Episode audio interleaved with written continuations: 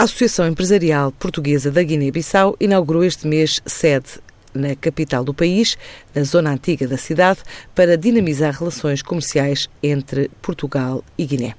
Este ano o país já recebeu uma missão empresarial do setor do agronegócio, mais uma promovida pela CAL, a Câmara Agrícola Lusófona, e este mês também o FMI anunciou o desembolso de 4,3 milhões de dólares de ajuda à Guiné-Bissau no âmbito da quinta avaliação do acordo com a facilidade alargada de crédito. É a primeira vez na história que o país consegue terminar um programa de três anos com o Fundo Monetário Internacional,